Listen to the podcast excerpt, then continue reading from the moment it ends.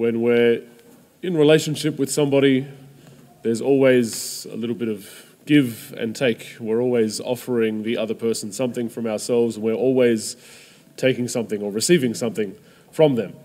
Now we might like to think that in friendships it can just be there's no give and take. We're, we're just we're just loving one another. We're not using the other or taking anything from them. Um, but there's always going to be something of this exchange, even if it's simply the the the kind of goodness of having someone to spend time with, um, the affirmation of having someone as a friend, um, apart from if someone can offer you a service or you can offer somebody material goods. Um, ideally, of course, in a relationship, we would want this to happen freely, where we're not using the other or, or stealing from them or, or kind of oppressing them by taking from them in that exchange. Um, but still, there's always going to be something of a um, I affirm you or build you up in some way, and you generously give that back. And the ideal is that that would happen in love, um, that, that I care for you and can offer you my support and my love and whatever other services or resources I can give you and you can do the same without using one another.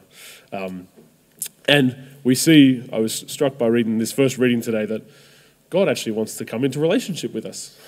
We see this beautiful text where God speaks to Abram um, and pronounces the covenant that he wants to enter into with him. This covenant that he's saying, I, I want to be in relationship with you. This is a relationship we're going to have. We're committing ourselves to one another. God is committing himself to Abraham and all of Abraham's family, all of the people. Um, and Abraham commits himself to God. And yes, there's some give and take in this relationship. But while we can so often think that in our relationship with God, God demands so much of us that we have to follow all of these rules and we have to pray all the time and we have to worship Him and we have to do all this stuff. God's so demanding. Um, this text shows just how much God is giving in this exchange. Um, he says, I'm going to bless you so richly. I'm going to make you a father of a multitude of nations. Um, I'm going to make you most fruitful. I'm going to give you um, the land. I'm going to give you so many descendants. Um, all of these things. God is, is hugely riching, enriching and building up Abraham through um, this covenant relationship that they have. And of course, it's, a, it's an unequal relationship that we have with God. He gives us everything. Um, and we just open up to that.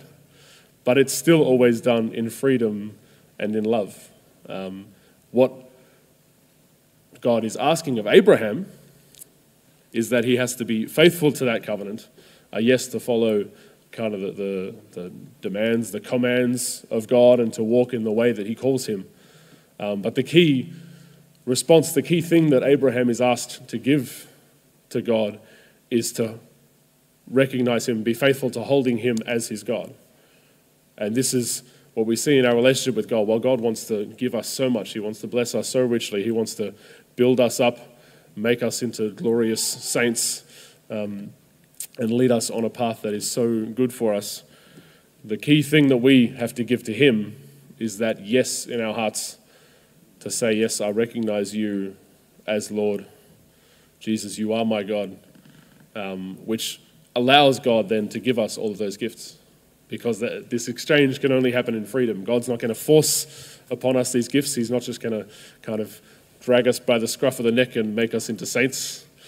Um, we need to open up our hearts to receive that. And so we need to, to give God this yes, this faithfulness of claiming Him as our God. And this is why in the gospel, Jesus is talking about this covenant relationship that Abraham had with God and comparing it to the relationship that the Jews that he's talking to have with God because they don't know God at all, according to Jesus. Whereas Abraham knew the Father. Abraham rejoiced to see my day, Jesus says. And I, I see that as he's saying that Abraham was able to enter into this covenant relationship with God.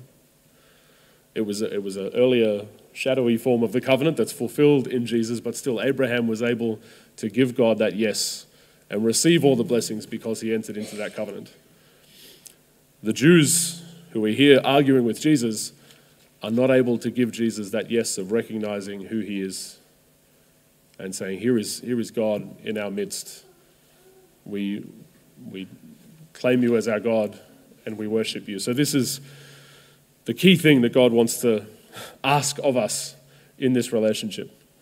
Um, it's expressed in our worship and expressed in the faithfulness of our life, but really that yes of faith to say, I believe in you, Lord.